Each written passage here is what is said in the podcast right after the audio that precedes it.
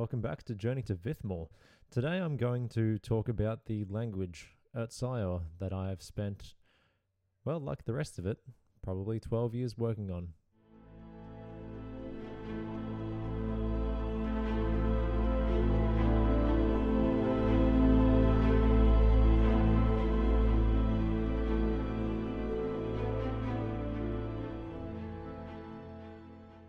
Language creation. Certainly the first thing that everyone should attempt when they are learning how to write. Why did I do it? Well, I thought that's what you did. I don't have a lot of experience reading books. Um, I don't have a lot of knowledge of different fantasy novels. Interestingly enough, I'll admit it now, I don't read a lot. I do a lot of writing. I certainly don't read a lot. So the only real influence that I had at the time was looking at the same guy that everyone looks at when they go to make fantasy, or at least the same guy they look at initially, uh, Tolkien. And he did it. At the time, I didn't know he was, you know, a master of English and linguistics. So I thought I'd do the same thing. At first, I just made stuff up. Kind of put out words uh, that I thought sounded cool, shoved whatever I wanted in there. You know, as I guess as fantasy can tend to do. I wasn't really content with that. I have I don't I don't want to call it a uh, perfectionism complex. I'm not sure what you'd call it. I'd just like to do things the right way. Okay. So doing a language or making a language seemed like what I needed to do to justify just making things up, which, you know, language is just making things up. It's just a structural way of doing it. What I decided to do was try and make something that was simple. And when you talk in the terms of language, that's not really not really something you can do. At least not from a like an understanding standpoint. What I tried was to make something that had, you know, a certain set of rules that were always the rules and that's always how they were and you wouldn't change them, not even if there was a C in front of the I or E. Don't even get me started on silent letters. What the hell? Why? Why is it a thing? Someone can explain it to me. I don't really want to know the logical answer because I just don't like them. They're deceitful. The first thing I did was um, I decided to get rid of some letters, usually the more problematic ones, or the ones that I didn't find had a point. So naturally, you could probably guess the uh, first ones X, Y, Z, and Q. You don't need those when making a language. You need them in English, but I didn't need them when I was making a language because it's just really hard to do things around them, okay?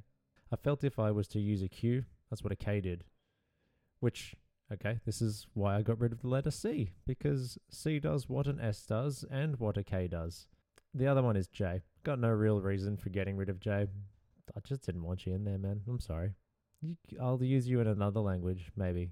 Maybe if I make another fantasy series, you know what, the next 12 year project, I'll be sure to use the letter J. Uh, I also didn't um, have like SH or CH sounds in the language. I don't know why that is.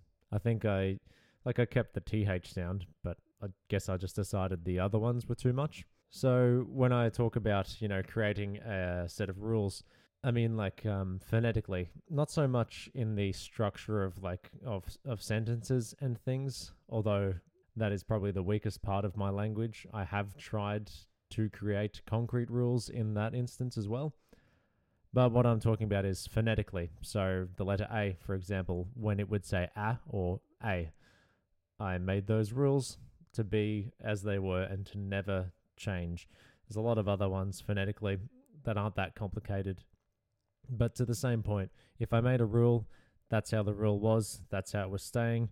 I've even had to pull myself up when I've reviewed my language and had to change a bunch of things. I'm really hoping I don't have to do that again because I've named a lot of places. And as I'll talk about, this language kind of births its new words uh, from previous ones. So changing the way a word sounds or the way that it is spelt it's just really not great. You know, it'd create it's a domino effect. It's the uh, the butterfly effect. You know, the two two little rocks that make the landslide. I also wanted to, um, not initially, but as I thought more on the language and more on Vithmor, I wanted to create a language that was kind of representative of the world. So, uh, narratively, the language is made by these beings called the Urte, which are the the humans of the first age, uh, still connected to a divine kind of presence or spirit. These beings, being mortal, needed a way to comprehend the language of those that came before them. So the Anorath and the Vith, they did not speak really. They had the ability to speak, but they did not need to. They conveyed through emotion and intuition. And as you will know out there, understanding and conveying through intuition, it's very difficult. Intuition and insight are not, although they are, what's the word? Almost like based base insti- instincts. Uh, we kind of lose the ability to read them well. And that, look, that's a whole nother chat that comes from like, you know, dishonesty and all that kind of business. And we don't need to get into that. I'm talking about my language, not not all that. So the idea was that this language was made for mortal beings to be able to communicate with those that communicate with those that spoke with without word. I used that idea as an excuse for my um, initial sporadic creation of this language because even when I say I was making a language, I I can't say that I was making it as one with the knowledge of linguistics, despite the fact that I did read through an entire linguistics textbook. I can't say that I would have created it in the way that someone with a professional understanding of this would. So I had the rules, but I still, you know, just threw words out there. And the the reasoning I have for this in the world is that I'm claiming that that's how the language was was made. And when I say I'm claiming, that's how the language was made. I'm making this world up. I don't have to claim it. It's fact if I say it. Pretty much there was a being in the first age, a an Urte, a human-like creature that walked around with one of the firstborn, the Anorath, and they basically pointed at stuff and assigned sounds to those things. The language evolved from there, so where they just chose sounds for the initial things, the language works in the same way that Vithmor does, in that nothing is created from nothing. There needs to be something before or something that has given of itself. So the language also took parts of what was to make something new. For example, the word Rolthkaya Sin, uh, which means world of the soul.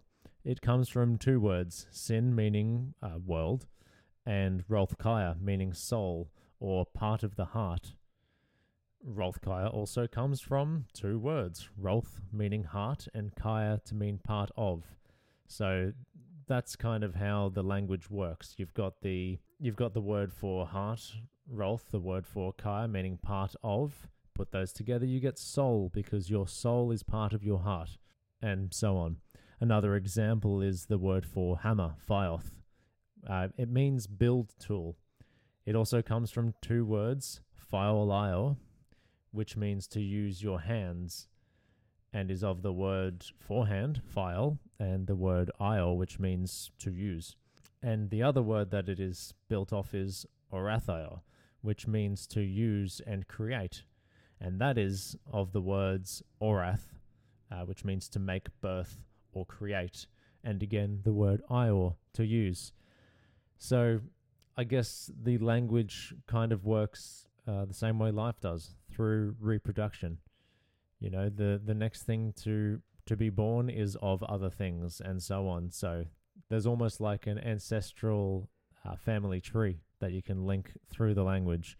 Utsaya also has a written portion, uh, its own lettering, and it is influenced by English lettering. I mean, again, I was a guy that decided to make a language with no knowledge of linguistics. So, where someone who had knowledge would have made a language based off of sounds and phonetics rather than lettering, uh, I did the opposite and I used lettering to define the sounds. In all honesty, if I was to, I guess, make it in a more true fashion for how it would have been made, I'd probably have to go back to the beginning and use a phonetical structure as opposed to uh, using the English lettering to define stuff. One of the, the parts that I am most fond of in this language, and it is solely because I think if you listen to the previous episode, I talked about how I really like uh, rocks with runes written on them. Runes look cool, okay? They're awesome. And they look really fun when they mean something. So every proper noun in Ertsaya has a sort of rune symbol. Now, this symbol is taken from the lettering that makes the word. I'll share this on my Instagram, a few examples. I have one of them, the one that means Vithmor, tattooed on my right forearm. But basically, it takes a piece of each letter that is uh, each letter that is part of the word, and then works them into a cool looking symbol. And it's just fun. I did it because I wanted to, and I like it. It serves as kind of a a signature and a um, what's the term I'm looking for? serves as a signature and a seal. That's it, as a seal for individuals and places. I would probably say a good uh, portion, probably a third, if not more, of my writing time. Not so much now anymore, but definitely, definitely throughout this time has been spent on this language. Not even just working on this language with the purpose of working on it, but as I write and I realize that I want a word for a certain thing. I don't just make up a word for sword because when the language was, was written, there weren't swords. So I have to figure out what they would have called that. Would they have come up for the with the word for weapon first or the word for cut? Or maybe they would have had knives earlier for food, you know? There are so many pages that basically have this this mind map of following from one word to another saying, okay, if I need this word, then I have to know what what that word means. Okay, that word kind of comes from these two words. And these two words, I mean, as I was describing before, you know, with, with hammer coming from build and tool, and the word for the word being build coming from the words hand and to use. There's so many pages that I have filled up with that kind of stuff. And it is a lot, but actually, it's quite a lot of fun too. Keeps it entertaining. Even at this stage, the language isn't complete, much like Vithmor itself you know, it's one of those questions of when do you stop? How do I know when a language is finished? How do I know when a world is complete? And I don't think I ever will know, and I don't think it ever will be. And that's okay. Everyone needs something to do. So I guess in summary, the language was made because I wasn't content with making things up. And obviously, that is what I have done because that's what you do. I am just making things up, but at least there are rules in my whimsy and imagination now. To close off, I'd like to mention, you know, there are still parts of this initial sporadic creation that have defined uh, Ertsile. For example, the first word that I came up with, Vithmor, the word Vith means is the name for the godlike creatures, and more is the word for land. Initially, it was making stuff up and then building the language from that, and now it's very much about building the world from the language. There's an interesting introspective that I've kind of found talking about this language. I've seen posts. Um, I can't tell you the the quote who it's from. Sorry, I can tell you the quote. I can't tell you who said it because I don't remember. But it was something along the lines of no tears in the author, no tears in the reader. You know, basically like, oh, you need to put your heart and soul into this. And if you don't, it's not going to mean anything kind of thing, or it won't resonate. That's always been a bit of a of a difficult concept for me to understand you know, I don't know how to, uh, I guess, share in a way that is conveying feelings and things like that, and is and is showing exactly what I'm feeling in those moments. I've certainly felt stuff when writing, but through thinking about this language and the creation of it, I've understood that it's not even so much in the writing; it's in the it's in the world, it's in the world building. I tried to make a language that is simple. It's straightforward. It's honest. It's down the line. What you see is what you get. And that's kind of how I try and be as myself. I try and be honest. I try and I try and show exactly who I am on the outside.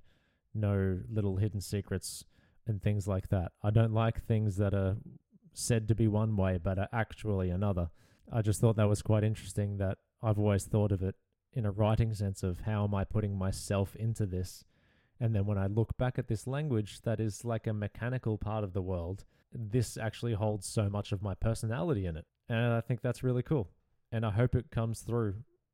I don't know how it will. I, I don't know. Like I said, I don't read much. So I don't really know the experiences of reading something and going, oh, that's, yeah, I can, I can, I can see the person in this. Anyway, I just wanted to make that point more for uh, more for myself really than for you guys, but maybe more for people that are writing their own stuff and are wondering are wondering if they're putting enough of themselves in there or how they can put themselves in there. It happens, guys. It just happens. You don't even know it's happening, and it's happened. So, anyway, that's where I'll sign off for this episode. Thanks for listening. I hope you've enjoyed my tones. I've tried to keep them nice and nice and low, nice and relaxing, uh, so that you can listen to this in the bath, or you know, just before bed, or just as you wake up to, you know, bring yourself into the day in a nice little fashion. I've talked about the language this week, which is part of the world building. I'm going to chat about the world building next week. And oh my gosh, isn't that exciting? I've just said it's happening next week. Get excited, guys. My voice is coming to your eardrums once a week. Hot damn. See you later.